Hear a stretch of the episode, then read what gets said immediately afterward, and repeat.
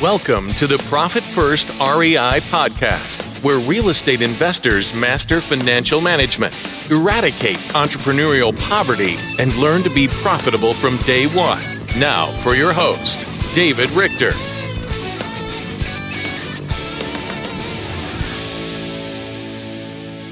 Hey everyone, welcome back to the Profit First REI podcast. It's your host, David Richter, and we've got Luke Harris, another special guest today, who is absolutely doing amazing things in real estate and unique things, I would say, too, that it's not the typical wholesale, it's not the typical fix and flip or the rentals or whatnot, which he's got an awesome superpower. He is a client of Simple CFO, so this is in that series and his superpower is the land wholesaling and seller financing notes. So I just gave away his superpower here that he has, which I'm super excited to talk about that. That'll be a little bit different than the ones we've talked about in the past. He just he, as we're recording this, just at this month, he just had a baby too. His third child was born, so he's also, and he did tell me that she's sleeping through the night, now like the other two children. So, which is awesome. So, I think he's actually going to be awake for this podcast and be able to uh, help, you know, help you guys here. So, just wanted to mention that too. And then at the end, we'll tell you what how you can connect with him. But Luke, great to have you. Thanks for agreeing to be on, and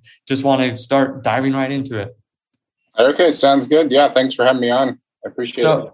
Luke, what got you started in real estate? What got you started going down this path? So my background is in forestry. Uh, I'm a consulting forester. That's what I went to school for, and I did that for uh, I guess it was three or four years. I had been doing it, and so I just started looking into buying cheap land and how do you get land inexpensively. And like David said, that's what my business is currently. Um, and I just started Googling it and I found some of these, you know, gurus online that teach you how to flip raw land and just started diving in and doing it. And the, the business, I guess, two, three years, it became a full time thing. And then for about the last year and a half or two, um, I've been doing it as my full time gig and, and growing the business. Awesome. Yeah, that's that's amazing. So you just Googled, you just Googled it and started finding the people that were doing it. And then, so did you like, did you attend their events, buy their courses? Like what got you, did, was, how did you actually learn that process and go down that path?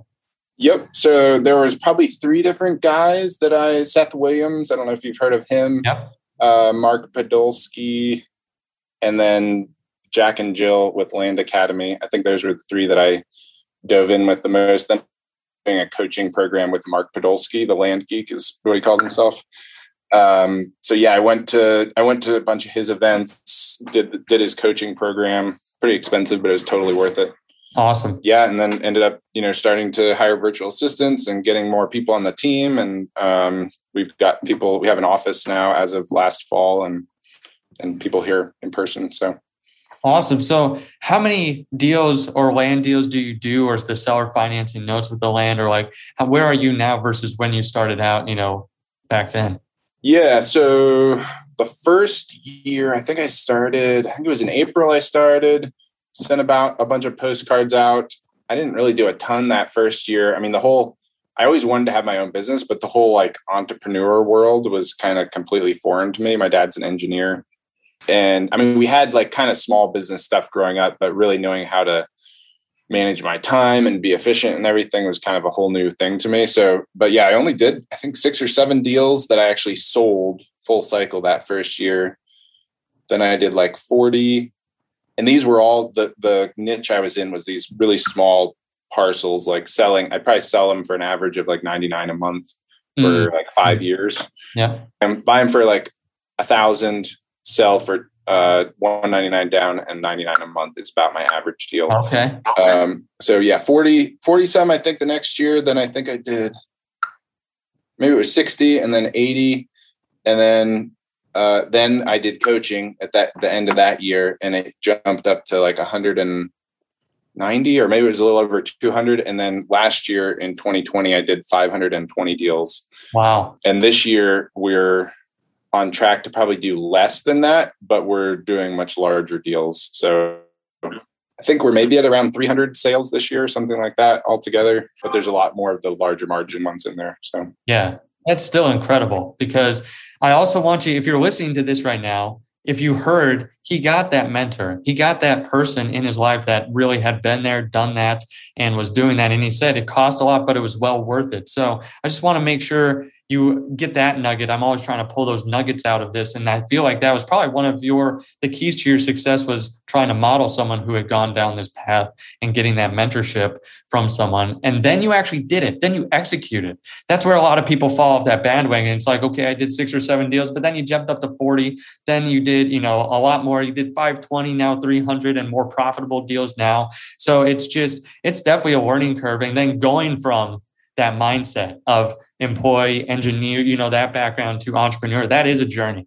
That's a journey for everyone. I feel like even if you have that in your background, you're going to still struggle with the those internal thoughts that everyone has. So, no, I really appreciate that. I think that that's awesome. So, if you're listening to this and you're thinking about jumping into it, it doesn't matter your background like get around people like Luke who are successful, listen to what he's done, and you can get there as well too. So thank you for that. That was awesome. So let's go into like maybe before we go into talking about money specifically, why real estate? Why did you start? And what is there a purpose behind it? Like, what is there? Because you're doing a lot of seller financing, so this could be long term wealth building. And so, like, what is uh, what's the why behind it? Yeah, so I guess originally my big why was I was traveling for my my timber. I was doing timber inventory work as a forester, and with a young family, even in part of part of the time we were bringing our infant and up to when he was like one or two with us traveling out of town. And you know living a life on the road like that is just for me it wasn't a sustainable way to raise a family. Yeah. So for up until you know the land business was really paying my bills that was my big why was to provide for my family and provide a situation for them that i you know didn't have to be gone all the time. You know they would come with me but it's just a tough tough situation. Um, but then once i got to the point where it was paying the bills um, i would say it's kind of twofold.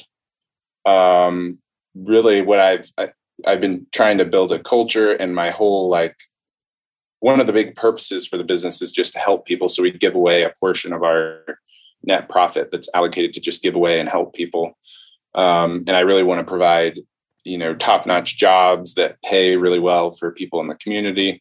And then also back to the why I kind of got to into it in the first place. Uh, timberland uh, is what I love, and so building up a portfolio of timberland long term is what I want to do. Awesome. No, I love that, and I love that that spirit of giving. I feel like that a lot of the people that we interact with, that if they've got that spirit, it's it's amazing how their business is blessed and how it is, you know, getting to where they really want to be because they're helping other people. When money's not the focus and it's just not all about the getting and you know just getting as much as we can but about being that conduit and sharing it with the you know sharing it with the good people around you too i love what you said about culture so these are if you're listening again these are key things inside of your business that you have to be focused on because it's you're going to get to a point like Luke has where, you know, the money is amazing, but it's like what you can really do with that money long term and making that impact that is really going to help you and help those others around you. So that was that was awesome. So let's go into then where you learned about money and where did you get some of that? Like what how you wanted to give and you know, like all that stuff. So and you know, like where you where you are now. Yeah, really as far as my whole kind of concept of money and how I relate to it in my life, my parents obviously played a very influential role in that, and they are extremely responsible with their money. And I think ingrained in me a lot of uh, important principles that you know I'd like to pass on to my kids too. But like they, uh, I you know I probably don't necessarily agree to a T all the stuff that they um, you know, how they handled money, but like um, they paid. So, for example, they paid off their first house, um, I think in like eight years or something like that.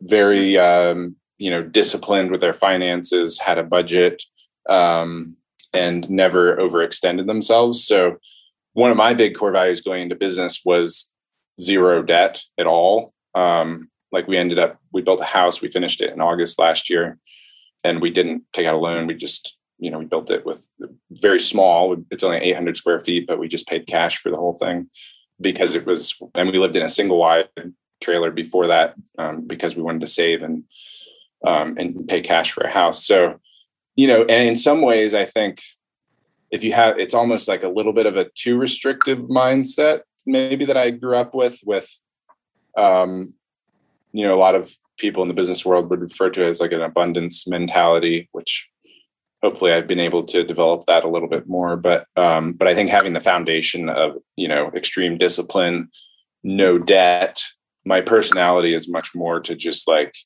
do everything and pull the trigger on everything. And I think having that foundation uh, that my parents instilled in me of not not getting any debt early on, which I am doing a little bit now as I'm growing, just um, you know, because it's smart business.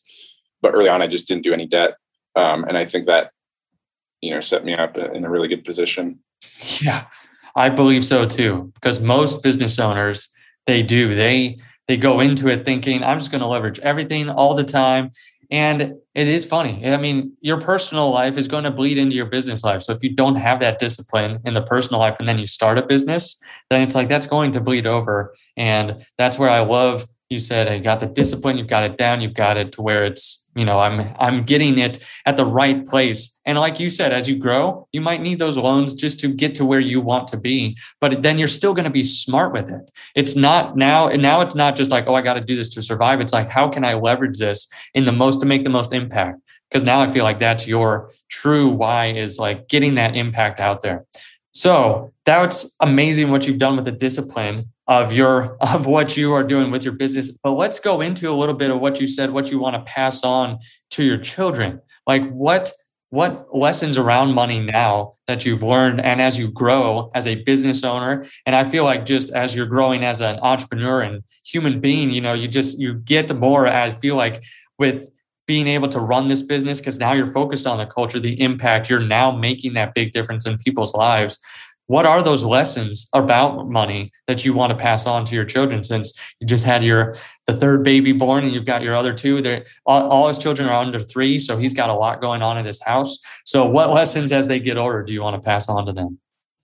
Yeah really probably all the stuff my my parents passed on to me like no debt you know unless you scale your business to where like i feel like the debt should come as like after your business is already profitable and then you can use it to scale as opposed to you know if you're doing a startup and you kind of i don't know it's really about your risk tolerance i guess but to me i i would rather be in a position where i have the foundation all built and then and then if i want to scale and the foundation is there then you can use debt to make that happen. So yeah no debt you know or smart debt would probably be a big thing. Um budgeting just the whole idea of delayed gratification, I think, is really important as it relates to money.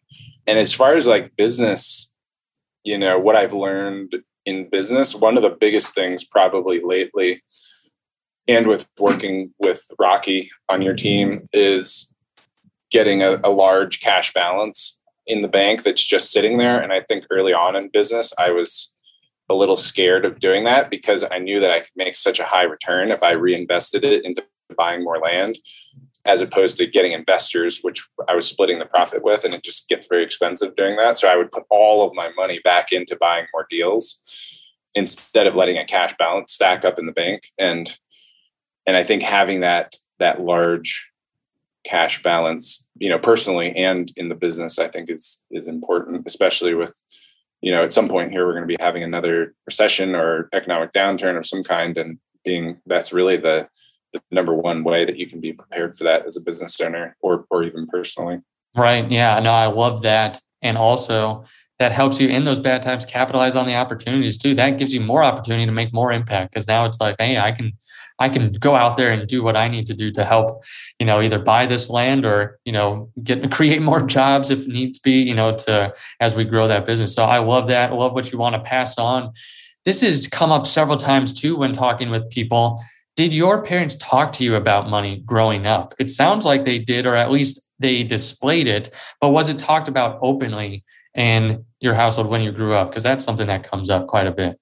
Yeah, that's a good question. Uh, yeah, I'm not, I'm trying to remember if we actually had a time, excuse me, when we sat down and like, now we're going to talk about budgeting. Um, I definitely want to do that with my kids, but um, I would say probably most of it was just hearing them talk about it and seeing how they lived it out in their lives, honestly. Um, you know, so I, yeah, I don't remember if we actually had a, they definitely talked about it a lot. Um, but there wasn't necessarily like intentional times where it's like, okay, now we're going to sit down and talk about budgeting. So they more modeled it for you then, and sounds like they were an, a stellar model because if you if you're picking this up as you're listening, Luke has a very successful business. He's doing it less deals but more profitable deals. I mean that that to me is like the son and bone of a business. Is like if you can do less deals but more profit and have the time, you know, and like have the other things in business if you're able to create more impact and all that. So I feel like they, like you said, they talked about it, maybe not with you, but they definitely lived it out and they have instilled things that are showing up in your business today. So that's awesome. Yeah, that's come up several times. So let's, since this is the Profit First REI podcast, what about Profit First? How did that mentality or like when did that first come into play in your mind? Like if you picked up the book or, you know, like working with us, whatever it might be that kind of kicked that and sparked that interest. So it was actually a while back, probably a year in, might have been two years into my kind of entrepreneurial journey. The the coaching program that I did with Mark Podolsky, he's really big on profit first. So I kind of self implemented it.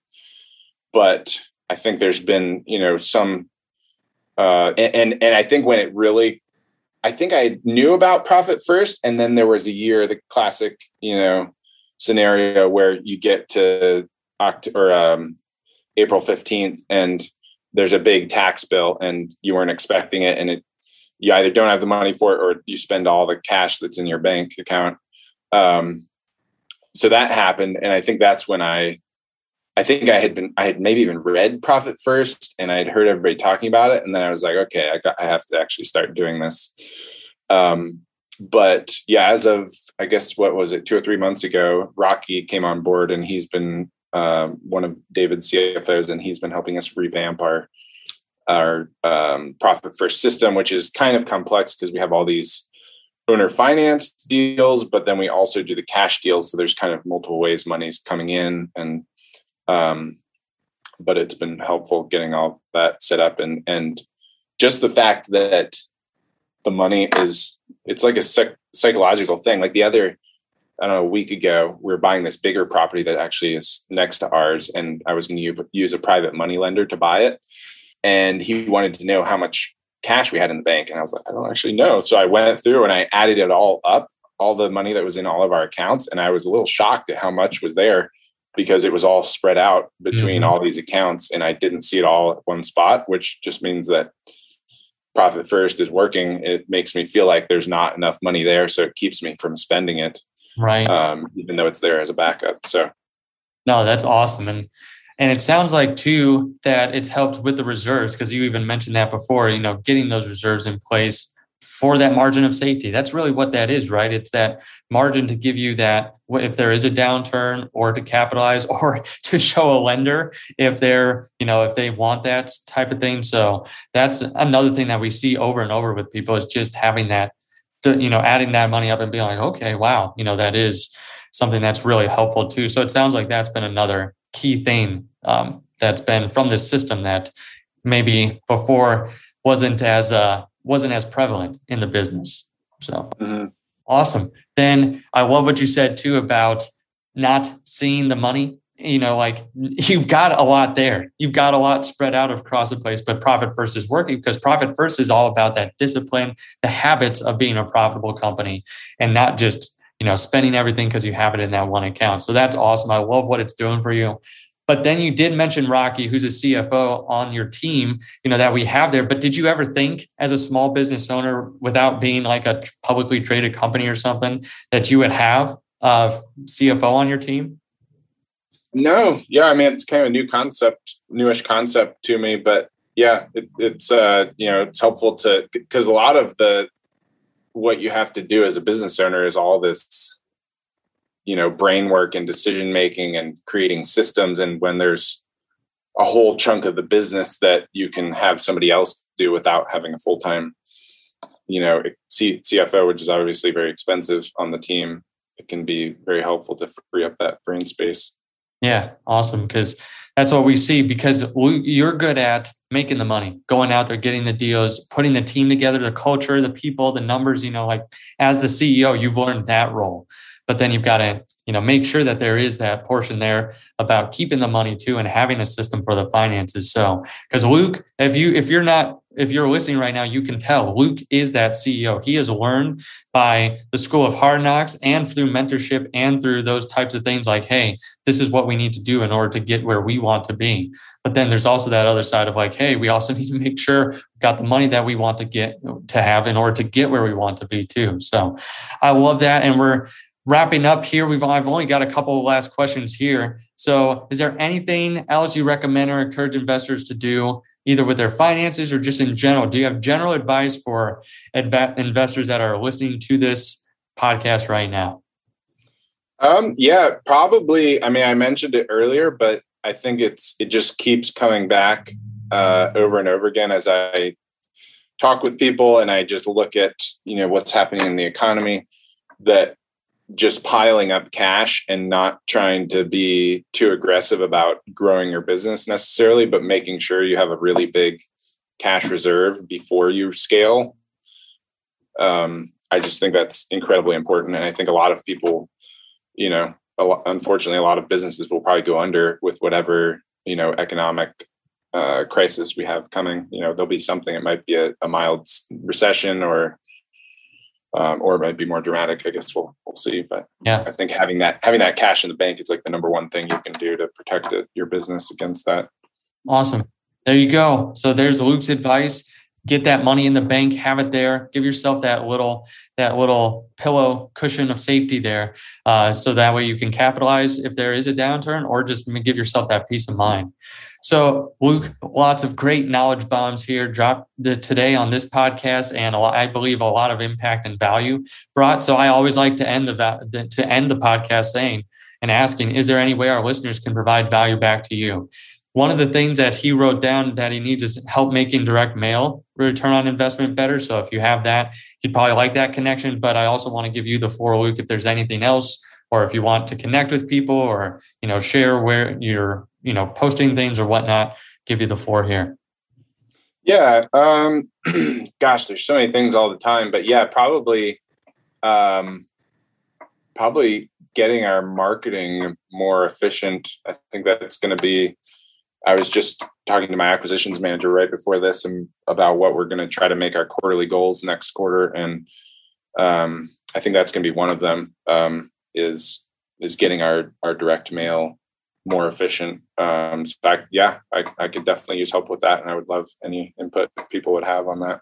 Awesome. How can people reach out to you? Do you have a social media, or do you want people to email your team or something to see? You know, like if someone's like, "Hey, yeah, I could help you with that," or "I've got the perfect contact for you." Uh, yeah, probably email. Email me is probably you just email me directly. Harris Land Company LB uh, at gmail.com is my email address there you go. Harris Land Company, LB at gmail.com. So we'll put that in the show notes as well, too. So that way you can have it right there if you are listening to the podcast right now and want to just copy and paste that. If you're like, yes, I can help Luke. So uh, just want to throw that out there. Luke, been amazing. Thank you for sharing your philosophies around money, just some of those things and your journey, your real estate investing journey. Congratulations again on the new baby girl that you have and love the lessons that you're going to be passing on uh, to your children as well too. And I think a lot of things from today's podcast can be very beneficial to you as a listener. So uh, if you like that podcast, send them an email too. Just say, "Hey, thanks for helping me," or "Thanks for talking about you know some of the things that you've gone through or that you've learned in your past. So I'm sure he would love to get emails like that. So I, this is it. So thank you so much, Luke. Have a great rest of your day, man. Thank you so much for listening to today's show. If you found this episode valuable, could you do me a quick favor? Can you give us an honest rating within iTunes? And be honest, you could say whether you liked it or not. And obviously, with iTunes, the more reviews and ratings we have, the better it is for other people that are searching for a profit first in a podcast. So we'd love to be ranked on there, and that's thanks to your help. So we would really appreciate that if you would like to go give us a rating. Also, if you're looking to connect with us further, I would highly recommend checking out our Facebook group, Profit First for Real Estate Investors, and that's literally what it's called. So you can type in Profit First for Real Estate Investors, and you'll be able to find our Facebook group right there. So come join active real estate investors who are supporting each other and growing their businesses and profits together. That's what that group is all about. The link should be in the description below. And if you're interested in working with us and implementing profit first in your real estate business, we offer coaching and guidance. So if you want to work with someone who's actually profit first certified and who works right now currently with real estate businesses, you can actually go start your application process by going to simplecfosolutions.com forward slash apply, or just go right to simplecfosolutions.com and there's an apply button right on there. If you want to actually start your profit first journey with someone who can actually walk you through those step by step and help you know and grow your cash flow. Thanks again for joining us for another episode of the Profit First REI podcast. See you next episode.